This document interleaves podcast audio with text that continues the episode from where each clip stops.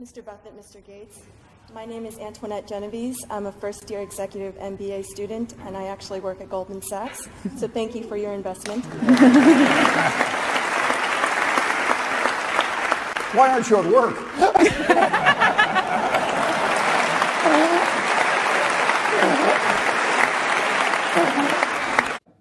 One of my favorite lines from you is you want to hire the guy with the IQ of 130 that thinks it's 120, and the guy with an IQ of 150 who thinks it's 170 will just kill you. You must be thinking about Elon Musk.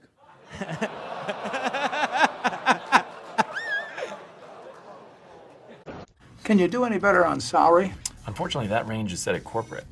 What about mileage when I use my car? I mean, gas ain't cheap, you know. We think that 25 cents a mile is pretty generous.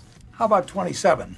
And uh, when I make long distance calls, will they be monitored or is it on the honor system?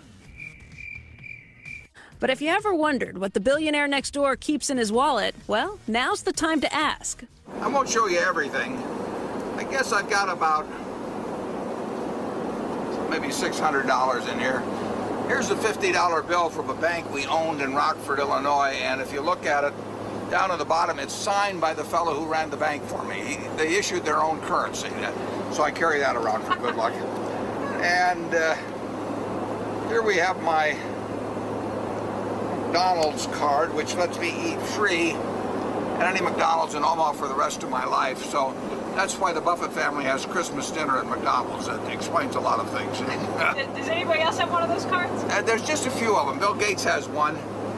His is good throughout the world, I guess. Uh, mine is only good in Omaha, but I never leave Omaha, so mine's just as good as his is. Who doesn't have one? Well, uh, I, I, I think I think um, President Clinton wanted one very badly, but I don't think he has one. I think he has to go to McDonald's with me. Here's one from Johnny Rockets, which is a, a place I like very much. I like the milkshakes there, and the uh, I like the music there. And this lets me take the three guests with me, actually. Uh, uh, so, so play up to me, and maybe someday you'll get to go to Johnny Rockets with me. And let's see what else we have. Got a few credit cards. There, and there's not a whole lot more here. There's a driver's license, and as you can see, the billfold is about 30 years old, and it's only been out a few times during that period. I, it, it, it, often laws come out when I pull out my billfold. Well, when you found Ben Graham, he was unconventional and he was very smart. And of course, that was very attractive to you. And then when you found out it worked and you could make a lot of money while sitting on your ass, of course, you were an instant convert. And, and, and so. It still appeals to me, actually. I mean. So, Well, actually, Joe, I, I, I thought instead, you know, you've always wanted a share of NetJets. I've got a NetJets tie here, and instead of giving you an eight, I'm going to take this. There's dozens of planes on this, and I'm going to give this to Becky to take back to you. Wow. You, you are now A a, major net. I mean, Here we go, Joe. yeah, a tie. exactly. Here we are. Thousands Dozen- of jets, and I'm dozens- getting a tie. All right. Dozens, dozens of planes. Right. Dozens of planes on it. Warren, Thanks, thank Warren. you very much for your time today. Thank We appreciate Thank it, you, guys. thank he would come to board meetings and bring with him 20 annual reports.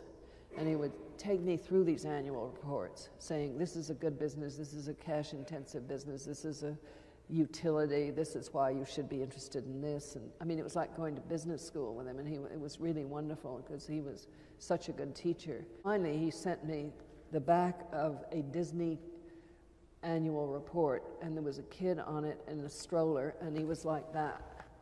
And he said, "This is you. This is you after the 20th annual report." he had the patience to do this. I mean, not many people would have. They would have just taken one look at this idiot and gone the other way. But it really saved my life. Two of the biggest investors sold their stock, and um, Warren told me they were friends of his, and he said that they were going to sell. And this, I mean, I've, I have to confess to you, in, and I know that nobody will tell anybody, uh, that, that I thought it was the end, that I'd messed it up, and I burst into tears. You're not supposed to do that, but I did. And uh, so we were talking many years afterwards about, and he said, Don't be silly, Wall Street has never really um, appreciates. Um, valuable stocks until they get up, and then it's too late. But that's Wall Street, and you, you don't let it upset you.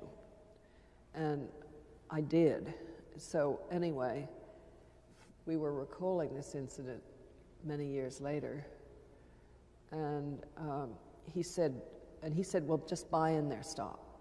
And so we bought in stock, which nobody was doing then. They did it later, but um, and we bought in the stock.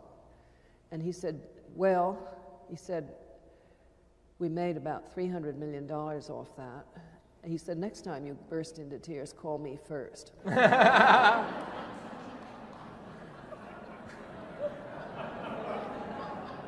What do you think about Tesla? Its founder is bold and brilliant and swings for the fences. And of course, people like that get some remarkable results, and sometimes they get some quick failure. And I haven't the faintest idea how Elon Musk is going to turn out, but I think he's got a considerable chance of success and a considerable chance of failure. He seems to like it that way. You have gotten into the tech world with buying Apple. Um, you have Mr. Gates there. I'm just wondering why you've never bought Microsoft. Well, in the in the earlier years, it's very clear. It's, the answer is stupidity, but the. Uh, Well, it's part of theology that a late conversion is better than never. And you've greatly improved yourself. Is because we started it 50 years ago and we kept doing it. And, uh, and it worked very well what we were doing together. And I hope it works further for some extended period of time. After all, I wouldn't want to lose Warren. Uh, Pepsi's right in your wheelhouse. I think uh, the, the, the way the company's run, the, the products that it has. I, I, are you precluded in some kind of antitrust from owning both? Or? No, no I, I don't think the government would come after me. uh, it, Pepsi, uh, it's, it, it's a wonderful company, and, and particularly, I mean, Frito Lay is a, a, a fabulous business. I'd love to own it. I, I uh, I eat Fritos, I eat Cheetos, I eat their potato chips. I even eat Munchos, which are kind of hard to find, but I always drink Coca-Cola with them. you know, Warren, I read your book, uh, the biography on you, and it said that you started life drinking Pepsi, and those were the most joyful moments in your life. I love that. I think that's what keeps you so youthful because Pepsi is about youthful cultures. Well, I have to I have to say, Indra, that I started drinking Pepsi when I was about six or seven years of age in the 30s. And if you remember at that time, it was twice as much for a nickel, too. Pepsi gave you 12 ounces for a uh-huh. nickel, and Coke, Coke gave you six and a half ounces. So I would definitely say that, that at half the price, it, it, it, Pepsi was a good buy at that time, marked down 50%. Warren, let me assure you, at any price, Pepsi is a great product. So, and Warren, you know what? Just as you talked about eating Cheetos and Fritos and uh, uh, Lay's potato chips. I hope I can get you on TV one day to say you uh, drank one of our Pepsi products and loved it. well, I I will probably I will eat some Cheetos and Fritos today, but I I, I will I will also drink five cokes. Joe, Joe, right. if you came to our laboratories, you'd be like a kid in a candy store. It's true. I assure you. It, it, it's true. Come we've got we've got a real candy, Joe. We've got a real candy store for you at See's Candy. So I love don't, you. Don't settle for anything except See's Candy. I love you two fighting over me. I can come to. I have time. I can come to See's and to uh, and to Frito Land. There should be a theme park yeah, for, we'll, for me. We'll fly you back. We'll fly you back and forth in a jet jet too, uh, Joe. And at the end, there's a doctor you know, waiting for you.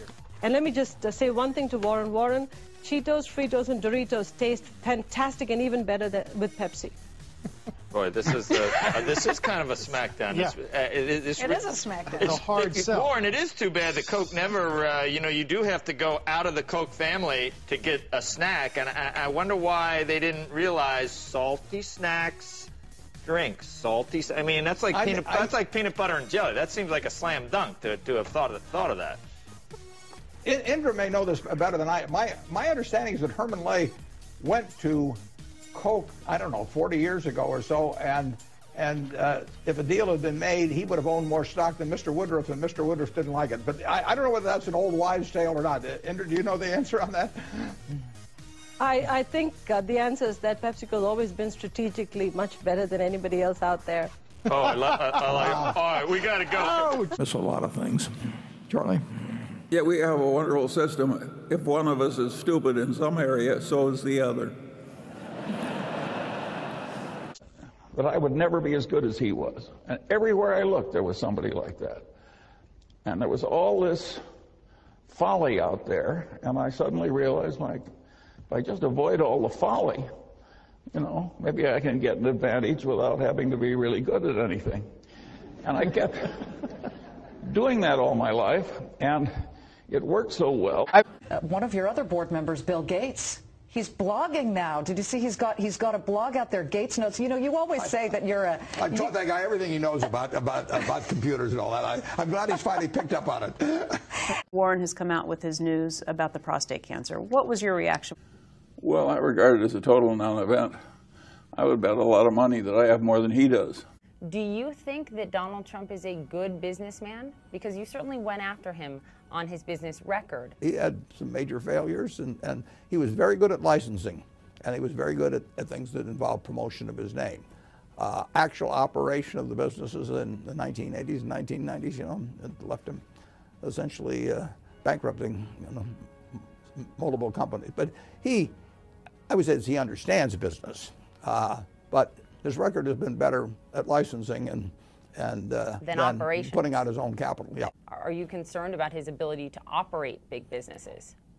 Well, he isn't going to be operating a business. He's going to be operating. I don't have to worry about him running a business at all. He's the one that has to. Uh, you know that that's that that doesn't really, in my judgment, uh, determine whether somebody makes a great president. Harry Truman went broke in a haberdashery store, you know, near Kansas City or in Kansas City. I mean, he wasn't much of a businessman. He turned out to be a terrific president. Part of the Berkshire secret is that when there's nothing to do, Warren is very good at doing nothing. Understands. It will come to a bad ending. Charlie? Well, I like cryptocurrencies a lot less than you do. and so, to me, it's just dementia. And I think the people who are professional traders that go into trading cryptocurrencies, it, it's, it's just disgusting. It's like somebody else is trading turds and you decide I can't be left out.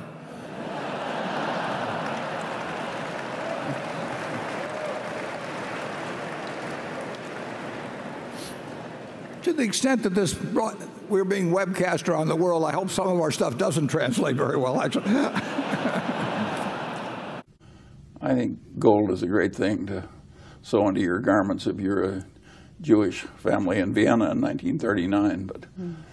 I think civilized people don't buy gold. They invest in productive businesses. My dad was a Republican congressman, and he thought if the Democrats won, that there would never be another election. I mean, all my life I've heard all these terrible things are going to happen. You went back far enough, you would find a lot of sin.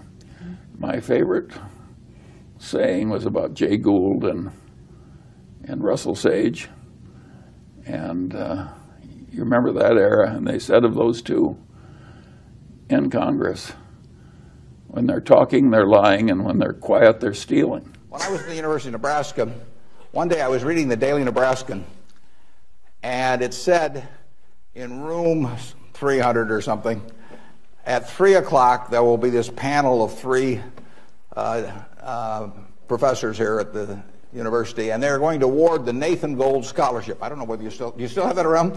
And at the time, uh, it said it would give you $500 to go to the graduate school of your choice. I don't know whether it's changed in amount, but, but that, that was it. So I read this, and I went there to this room at 3 o'clock that day, or whatever it was, and I walked in the room, and there were the professors, and I was the only student that showed up. I mean, it really got to them. I mean, they, they were stuck. They, they, you know, they kept waiting and looking at their watch and hoping there'd be more candidates, but there, no one came in. So I won $500 by, by default. And uh, uh, those are usually my biggest triumphs when nobody else shows up. Uh, Years ago, one of our local investment counseling shops, a very big one. This, they were looking for a way to get an advantage over other investment counseling shops. And they reasoned as follows We've got all these brilliant young people from Wharton and Harvard and so forth, and they work so hard trying to understand business and market trends and everything else. And if we just ask each one of our most brilliant men for their single best idea, then created a formula with this collection of best ideas, we would outperform averages by a big amount. And that seemed plausible to them because they were ill educated. That's what happens when you go to Harvard and Wharton. And, and, and so they tried it out, and of course it failed utterly. So they tried it again, and it failed utterly. And they tried it a third time, and it also failed. Now, at a place like Berkshire Hathaway, we've done better than average. Why has that happened? And the answer is pretty simple. We tried to do less. We never had the illusion we could just hire a bunch of bright young people and they would know more than anybody about canned soup and aerospace and utilities and so on and so on and so on. We never had that dream.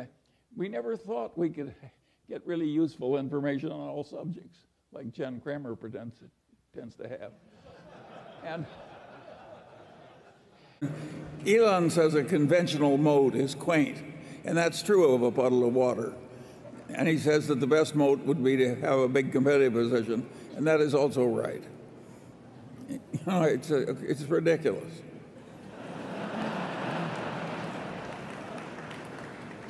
Warren does not intend to build an actual moat.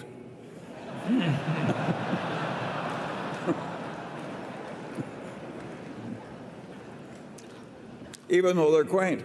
Yeah. A lot of social scientists, scientists have a weird mania where they twist everything into whatever little concept they started with. Again, it's that old saying to a man with a hammer, every problem looks pretty much like a nail. And when I'm right. Of course, I, I, I, actually plan to keep managing Berkshire after I die. You have to understand that. I, I have given all the managers Ouija boards, you know, and I've, I've got these dark rooms they're going to go into, and I'll be there. Mrs. B at, at the Nebraska Furniture Mart worked till 103 at Berkshire, and she's she's sort of our example. And and then she then she uh, took off from work and she died the next year. So it's very dangerous to to uh, quit as early as that.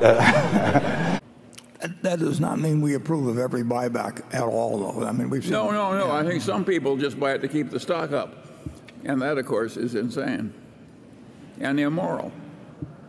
But apart from that, it's fine.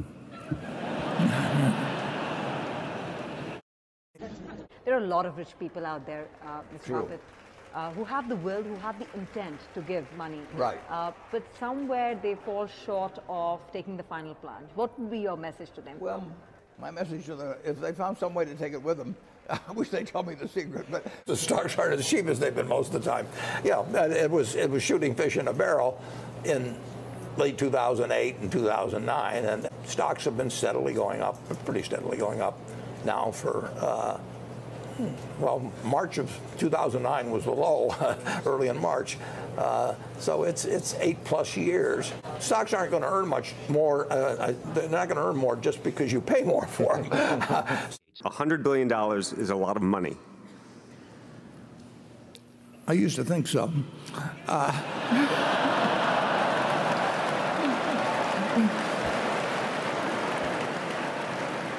generally speaking, when you get multicultural, you can also be multidisciplinary. But generally, I think people make more money if they're if they're very narrowly specialized, like the proctologist, and that and that it's much harder to make a, a lot of money for most people if you try and imitate Warren and me. I'm glad I didn't meet him earlier. I mean. Warren Buffett keeps screaming to be taxed more. Yeah, well, he should just write a check and shut up. really, and just contribute, okay? I mean, you know, the fact of the matter is that I'm tired of hearing about it. He's not the only person who feels that way. We've got a lot of viewer email that came in. We've been sitting down and doing this Ask mm-hmm. Warren session here for, I guess, the last four years yeah. or so.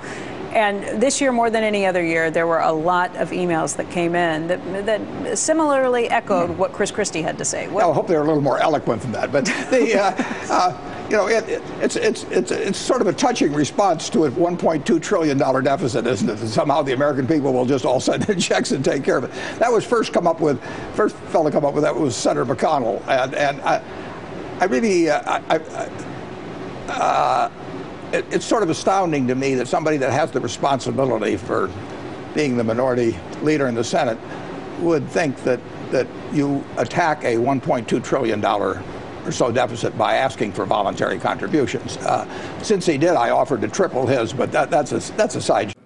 The, the corporate acquisition game now is so driven by the, by the leveraged buyout and the so-called, uh, what do they call them? Strategic, yes strategic. Uh, I, I, usually translate that into barnyard language. And hmm? have we ever made a deal that we would have regarded as strategic?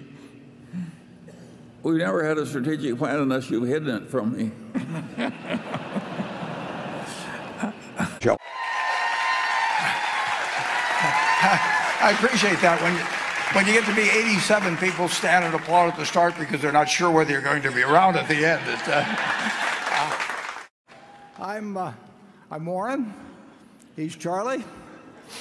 Charlie does uh, most things better than I do, but uh,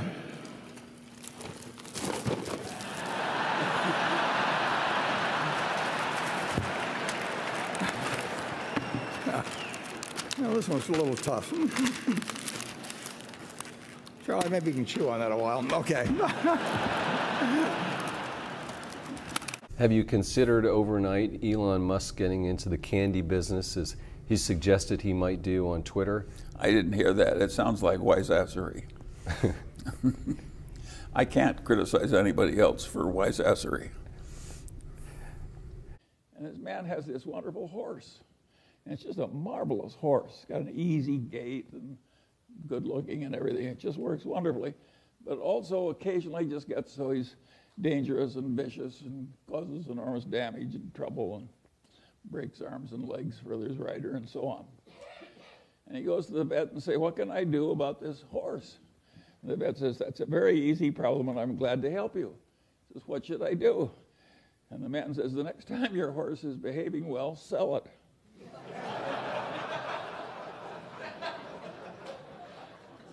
Well, think of how immoral that is. And haven't I just described what private equity has to do? When private equity has to sell something that's really troublesome, they hire an investment banker. And what does the investment banker do? He makes a projection. You can't, I, I have never seen such expertise in my whole life as is created in making projections in investment banking. There is no business so lousy it can't get a wonderful projection. and but is that a great way to make a living to have phony projections and use it to make money out of people you look right into the eyes of? I would say no. Is related to the precision uh, acquisition. So uh, whatever you see, you can add about 400 um, million that, in my view, is not an economic expense, but, but the accountants uh, would argue otherwise. Uh, uh, but it's our money, so we'll take my view. The, uh, that sort of reminds me of, was it Tony O'Reilly remarked one time about the uh, responsibility of a CEO that the very first job of the CEO was to search through his organization and find that person who had the initiative and the brains, the determination, all of the qualities to be his logical successor, and then fire the guy. Uh, yeah. We have a very peculiar place where the where Warren's contact with the various people elsewhere in the organization largely depends on what they want, not what he wants. And I have disciplined myself. And I now regard all politicians higher than I used to. I did that as a matter of self preservation. The other thing I did to make me feel better about the current scene is I reread The Decline and Fall of the Roman Empire. And it goes on for a great many hundreds of pages. And that made me feel a lot better about the current political scene. That's a pretty low bar. Well, I didn't. It's very helpful. I suggest you try it. You will feel better about the present world if you look at that one. If we were, we never would do it. But if we were to sell half, we'll say, of the BNSF railroad, we would, we would receive more than we carried. Carried for, we would turn it, we could turn it into a marketable security, and, and it would look like we made a ton of money overnight. Or if we were to praise it, you know, praise it every three months and write it up and down. A, it could lead to all kinds of manipulation, but B, it would just lead to the average, to any investor uh, being totally confused. I don't want to receive data in that manner, and therefore I don't want to send it out in that manner. So, Charlie? Well, to me, it's obvious that the change in valuation should be noted, and it is and always has been, goes right into the net worth figures. So the questioner doesn't understand his own profession.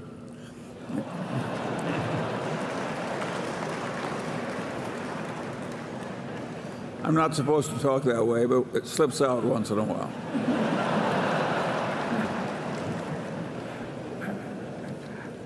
Sometimes he even gives it a push.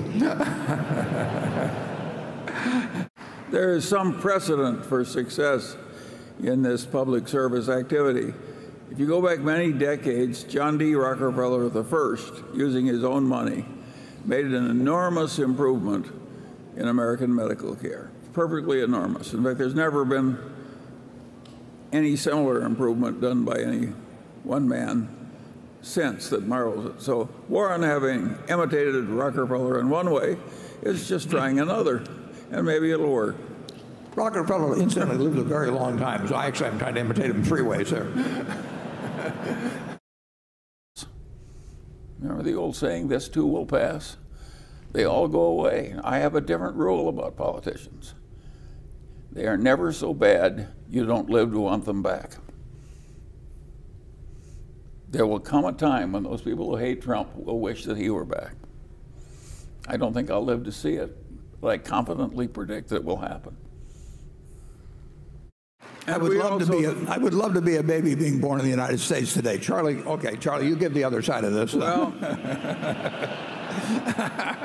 there's a tendency to think that our present politicians are much worse than any we had in the past, but we tend to forget how awful our politicians were in the past. I can, I can remember a prominent senator arguing with an absolute earnestness that mediocre people ought to have more representation on the United States Supreme Court. Yeah, he came from Nebraska, incidentally. He did. He came from Nebraska.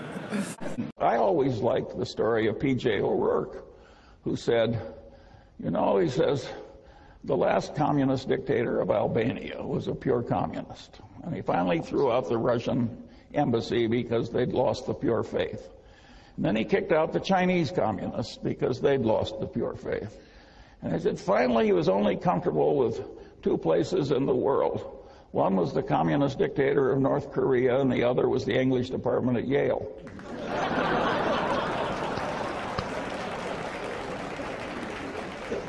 well, you think I'm kidding, but but there is a lot of extreme craziness in some of the liberal arts, and they select people who share their craziness. We have over 150,000 people now working for Berkshire Hathaway in dozens of companies uh, throughout this country primarily and even abroad a little bit. We have exactly 15.8 people in headquarters, and Deb Ray came down with me today, so we've only got 13.8 uh, there, today, and we're probably working just as well with those 13.8 as we would if Deb and I were in the office. But uh, I'm researching what makes partnerships successful such as um, you and Warren. And in particular, I'm researching um, personality psychology. I was wondering what your thoughts are on that, if you have any. Thank you. Well, yes, I'll tell you what makes a partnership successful. Two talented people working well together. Of course, that works better.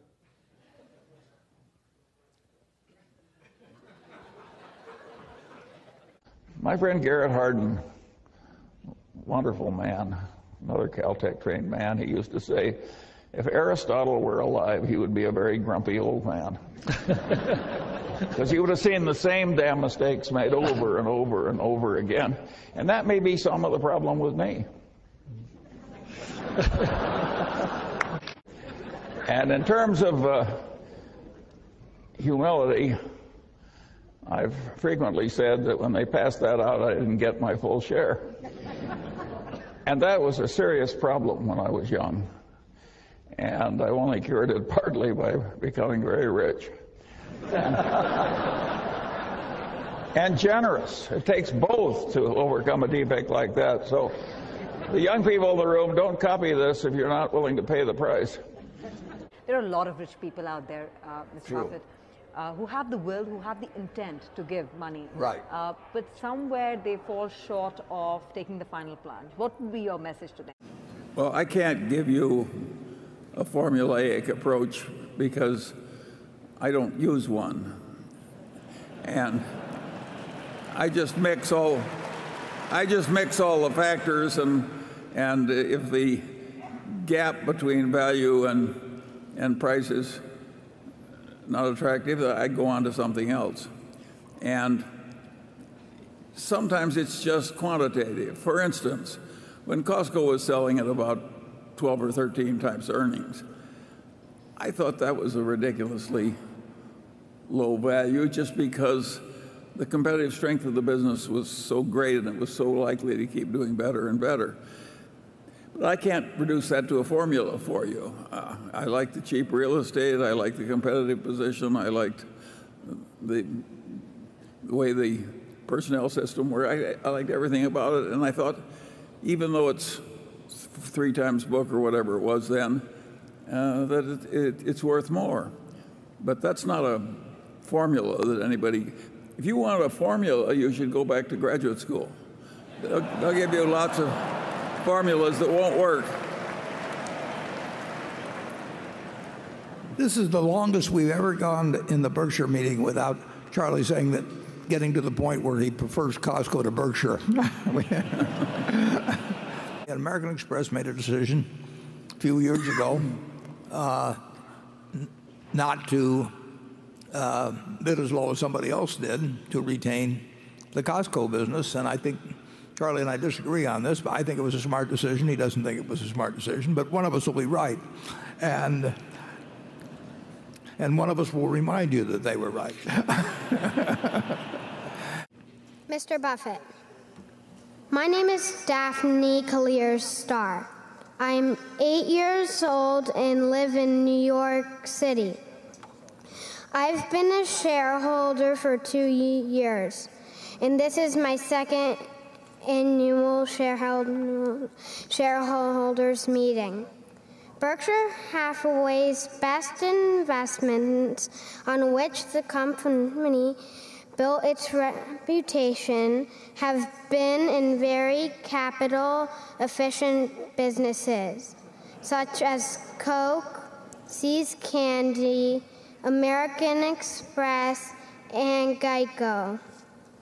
But recently, Berkshire has made really big investments in a few businesses that require huge capital investments to maintain and that offer only a regulated low rate of return, such as Burlington Northern Railroad. My question to you, Mr. Buffett, is could you please explain why Berkshire's largest recent inv- investments have been departed from your old capital efficient philosophy? And why specifically have you invested Burlington Northern instead of buying a capital efficient company like American Express?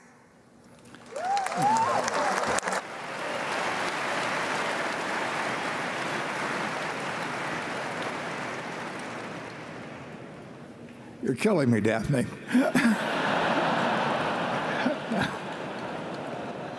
yeah. I'm certainly glad she's not nine years old. Yeah.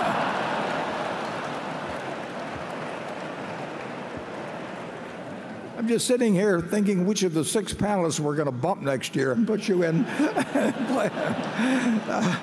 well, I thought I was doing well when I bought that city service at 11. I like the aspiration of that young lady. She basically wants a royalty on the other fellow's sales. And of course, that's a very good model. And if everybody could do that, why, nobody would do anything else. You definitely have a job in our capital allocation department.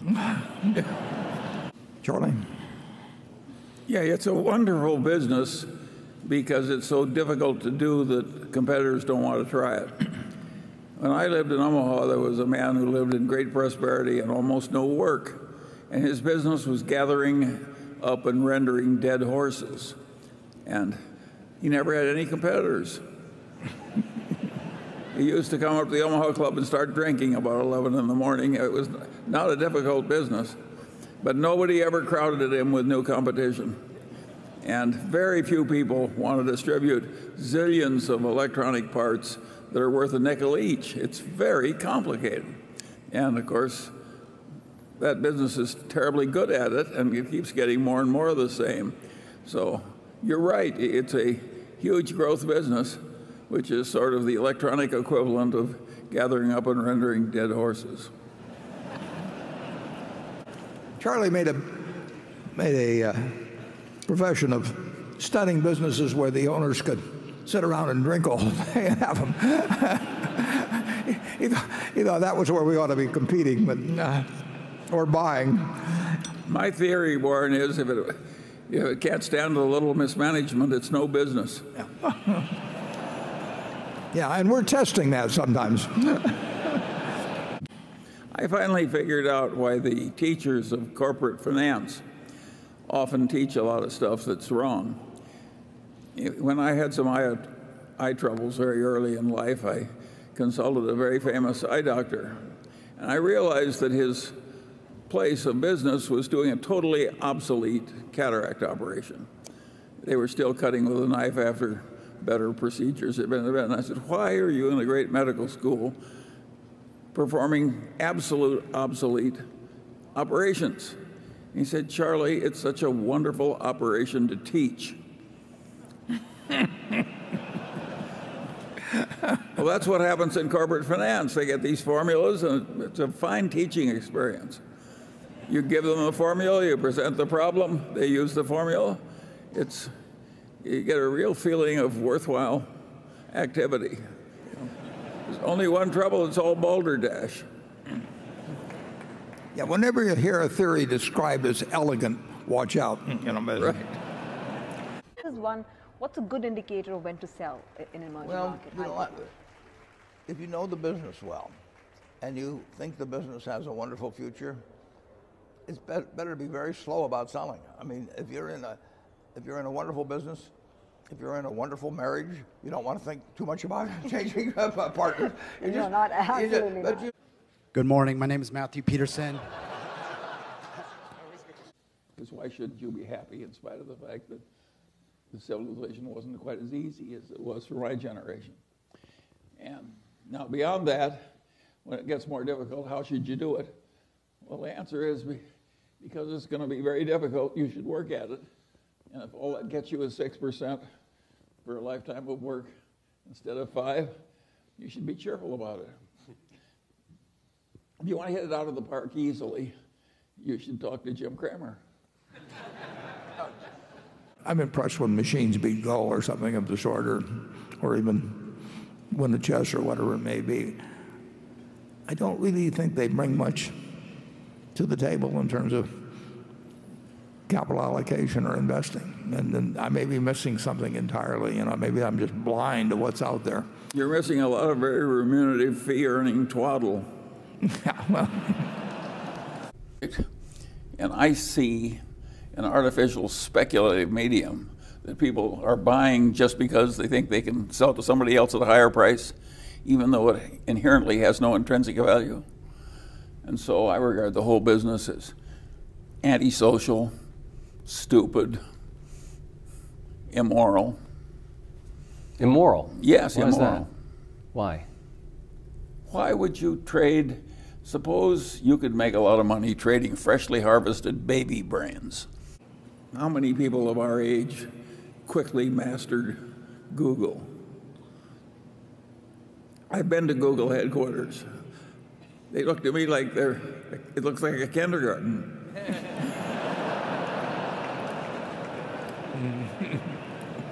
a very rich kindergarten. Testing. One million, two million, three million. That's working. Okay. I would like to know what's your favorite industry and why it's your favorite industry. My favorite industry? Well, my favorite industry is taking care of my own affairs. And so the, the top five, AIDS, TB, malaria, and those two childhood causes, uh, we're making great progress there. The other 15, like visceral leishmaniasis, are less known because they're only in the And less tropical areas. Yes. Uh, but He's going to be my family doctor, Charlie. I can see that. I mean, this guy is. He's got Yeah, I want him. I want him in the operating room. But you told me uh, something the other day about sales of underwear that I found very interesting. No, Ta- well- I think this audience would love it. I, I, I, I use it as a conversation starter every place. Yeah, yeah. Some, some years ago, my partner, Charlie Munger, is six years older than I, said, you know, Warren, he said, we got to get into, start getting into women's underwear. Either, now or never, you know. So we bought Fruit of the Loom. I mean, it was the only, it was the only alternative we had. And uh, uh, now, I, if I move out to Palm Springs or something like that, I may have great neighbors too. I'll probably never know them. I mean, uh, in my zip code, there are over 100 shareholders of Berkshire Hathaway. You know, I'm with friends as long as the stock's up anyway. but, but I mean, Probably gonna when, take you to when you've got now. 100 shareholders in your zip code, I mean, when you go out trick or treating, you do all right. I mean, That's good.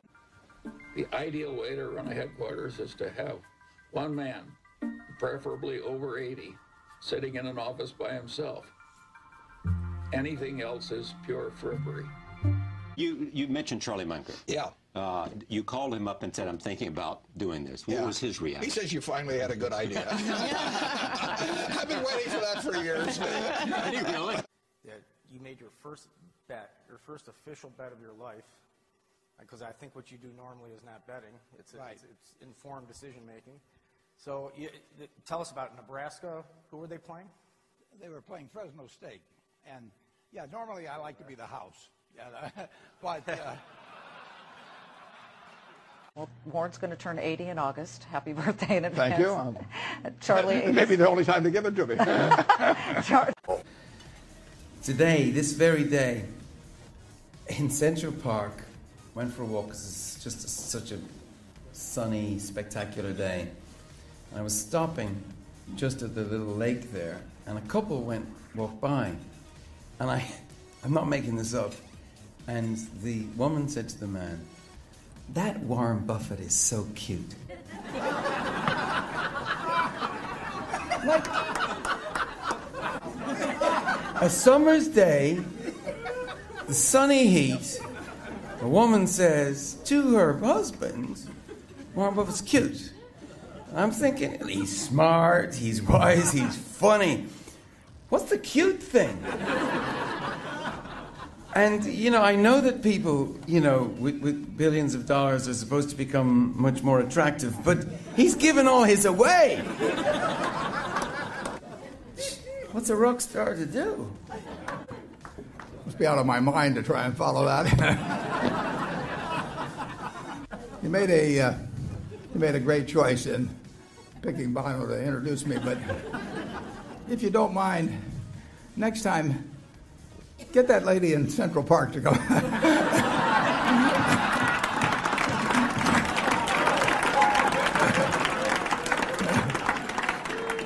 But if you take all of the gold in the world that's ever been produced, it comes to about 165,000 metric tons.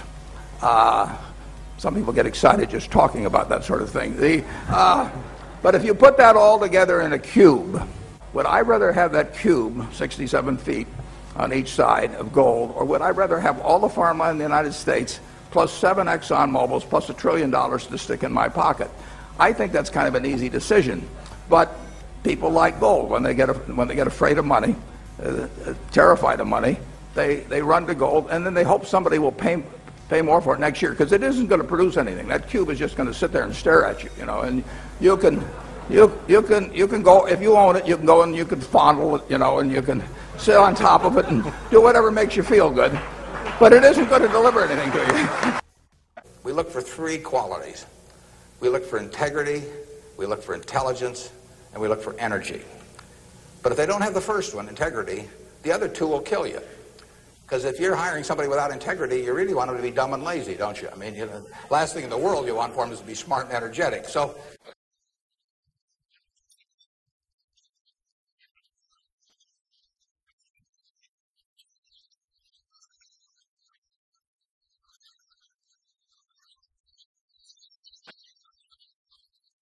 Don't you think that it's the right of the board members to be able to say, Warren, why are you buying ConocoPhillips when oil is $147 a barrel? I wish you had. The truth of the matter is that not everybody can learn everything. Some people are way the hell better. And of course, no matter how hard you try, there's always some guy that achieves more, some guy or gal. And the, my attitude is, so what? Do it, does any of us need to be the very top of the whole world? It's ridiculous. And another thing that people do that I regard as amazing is they build these enormous mausoleums. I think they figure they want people to walk by that mausoleum and say, Gosh, I wish I were in there.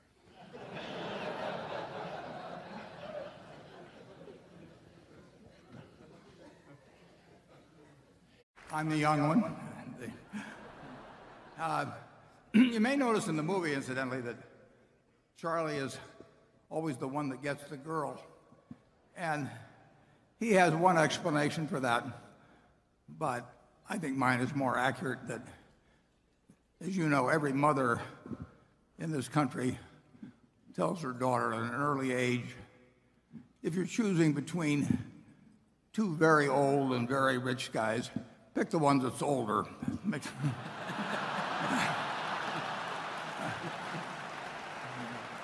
The best business we had was the pinball machine business, which was the Wilson coin operated machine company, and that was named after the high school my partner and I went to. We had our machines in barber shops, and the barbers always wanted to put us in machines with flippers, which were just coming in. But those machines cost 350 bucks, whereas an old obsolete machine cost 25 bucks. We always told them we'd take it up with Mr. Wilson, the mythical Mr. Wilson. He was one tough guy, I got to tell you.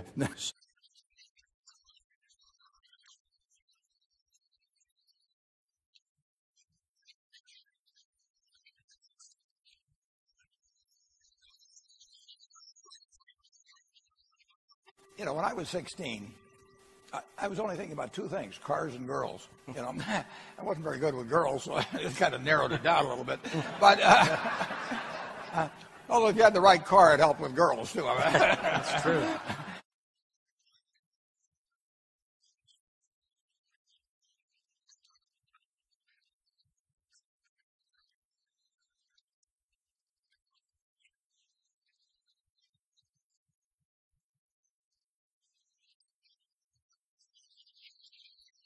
That's Charlie. I'm Warren. You can tell us apart because uh, he can hear and I can see. That's why we uh, work together so well. We usually have our specialty. Uh, in-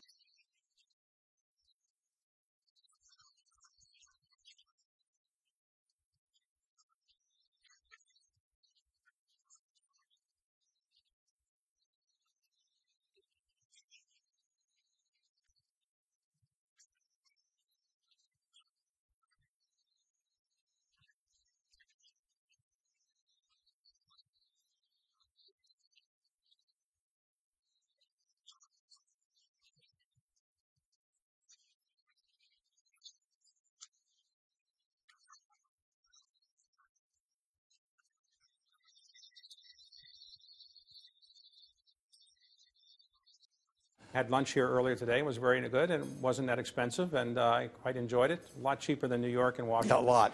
That's why I buy, I buy people lunch here and then they can buy me the lunch in New York. Oh, it's a good deal.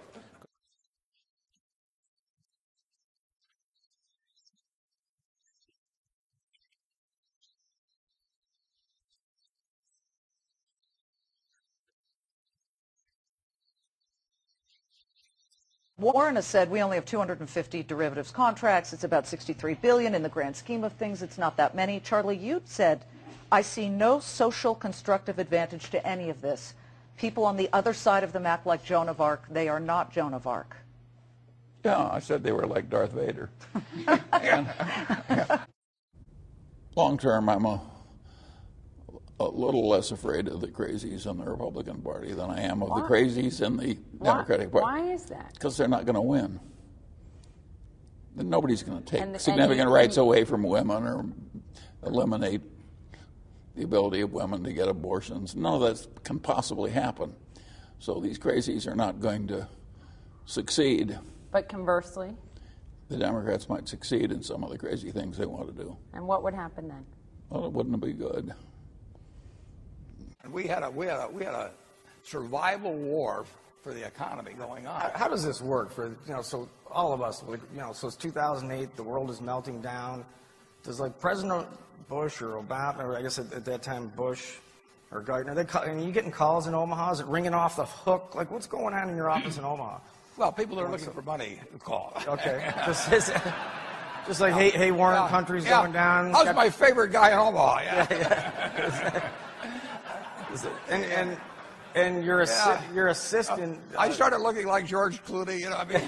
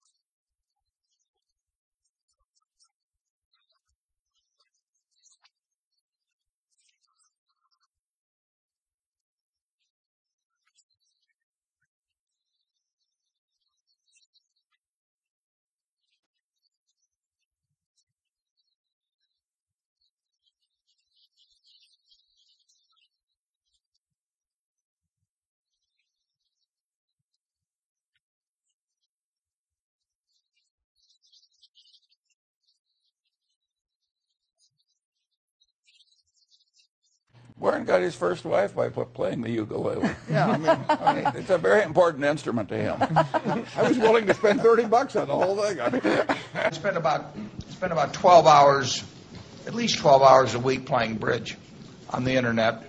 I play on something called OK Bridge most of the time.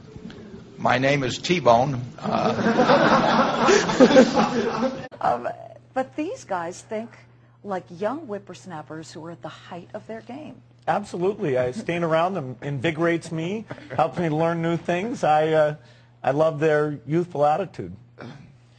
Well, we have a lot of fun. I like your attitude, Bill, and I'll be very happy when you're gone. I'm happy when you're gone. I was at the MGM for the Floyd Mayweather fight, and I was walking by the sports book, and it said 12 and a half points, Nebraska, Fresno State. And uh, I like to buy mispriced things. And uh, when I made the bet, there a bunch of guys came over, and you remember that movie where Meg Ryan says, "I'll have what she's having," you know? Well, I do remember that. yeah, well, it, it wasn't quite as much fun as that, but. Uh, So-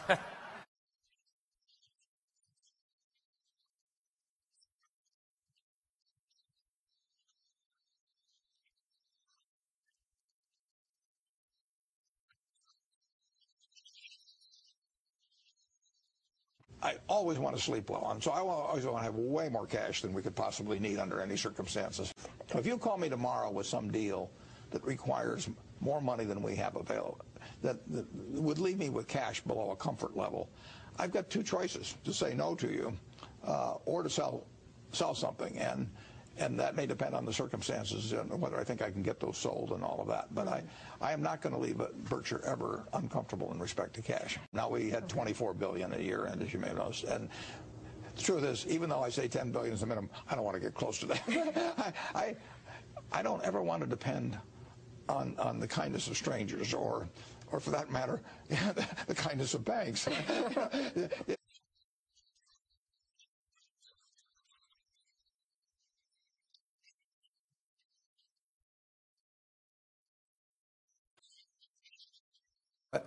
What motivates you to still run a company um, when most people your age are playing shuffleboard or they're relaxing or doing something? Yeah, they spend all week planning their haircut usually.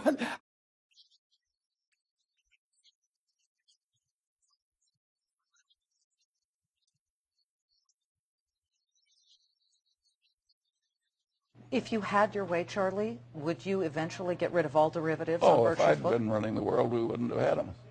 Warren? Well, if Charlie had been running the world, we wouldn't have had much of anything. I mean,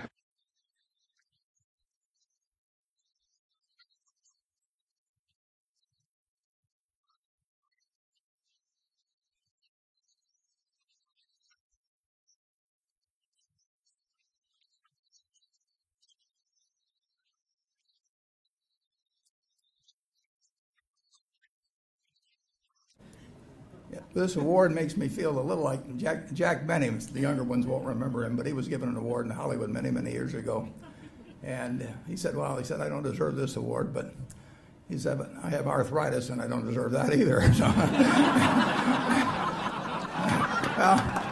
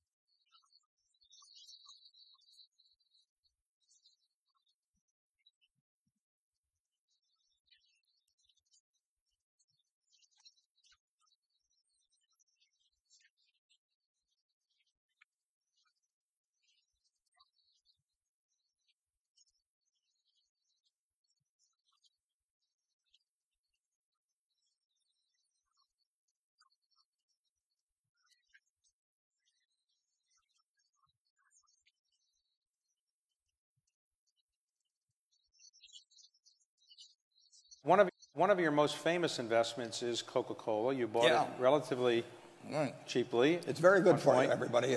Now, when you I don't were- care whether you drink it, just pour it on your neighbor, but open the can. Well, if I were doing it, I would enormously restrict what the banks and investment banks can do. They've, I think we've proven they won't control successfully a lot of their people and will create big messes. So I think the people have to be controlled from the outside. You talked about it as a tiger cage. Yes, it's ridiculous when the tiger gets loose and causes a lot of problems to blame the tiger. What kind of a man is naturally going to arise on the floor of a commodity exchange? He's going to be a tiger. if he's successful, he will get a lot of power. You got to have better tiger keepers. You can't change the tiger. Warren? He knows more about tigers than I do. Regarding the grandchildren, I was not able to change my children very much. and regarding the grandchildren, thank God they're somebody else's problem.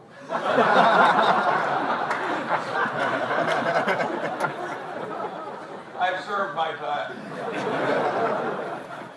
we, uh, we call on people that uh, have a billion or more, at least Steve tells us they do. And, uh, and sometimes the people wish they didn't, he didn't tell us that they do, but, and all we ask is 50%. So if, you know, if you can't, if you have trouble living on 500 million, I'm going to put out a book, How to Live on 500 Million Dollars. You mind having a tax named after you. And I said, well, if, if all the diseases have been taken away, why shouldn't I? I'll, I'll take a tax. So, and, Now, when you were a young boy, you, you were addicted, I was told, to Pepsi. How did you switch to Coke? Well, I, I would like to say, of course, that I, I just finally grew up and understood. When I was a kid, Pepsi was 12 ounces for a nickel, and Coke was six and a half ounces for a nickel. And if you have any insights into my personality, you'll know which I bought. I just spoke with Warren about this situation in Europe, and he's concerned but not overly concerned. Um, you've said recently that European leaders were, quote, shooting at an elephant with a pea shooter. Yeah. Um, what, what's your I- concern? they did that for years. Even our most reputable, reputable part of finance has dirty, sleazy activities creeping in, and it will ever be thus. Large amounts of easy money cause regrettable human behavior. It's Munger's rule. Well, so no, if you need if you need to carry something out to four decimal places, forget it. Well, generally, I've avoided circumstances which automatically cause reasonable fear. Now, if you want to go hang gliding, you have to select another partner. My son Philip is in the audience. He had a saying when he was young. He'd say, if at first you don't succeed, well, so much for hang gliding. Successful pro- proprietary traders get more and more power and are allowed to use more and more leverage year after year. Will cause blow-ups from time to time that are terrible for the rest of us. Why on earth should we allow this? Well, the guys on Wall Street are fighting fiercely against Of course, this. they're like a diver when you step on the air hose. Of course, they don't want They'll anybody fight to take away their air hose. And it's a particularly good air hose because not only do they make money, but they can t- report that they're making more money than they really are. Well, that's a lovely combination. What's your general impression after three days in Europe? Well, my first impression is that um, Europe has a lot of journalists. The board of directors, Bill Gates is here. He's on the board, and and I've I've carried this envelope around that has the name inside, and Bill slipped it out one time and opened it up and read it to the board. It says, "Check my pulse again."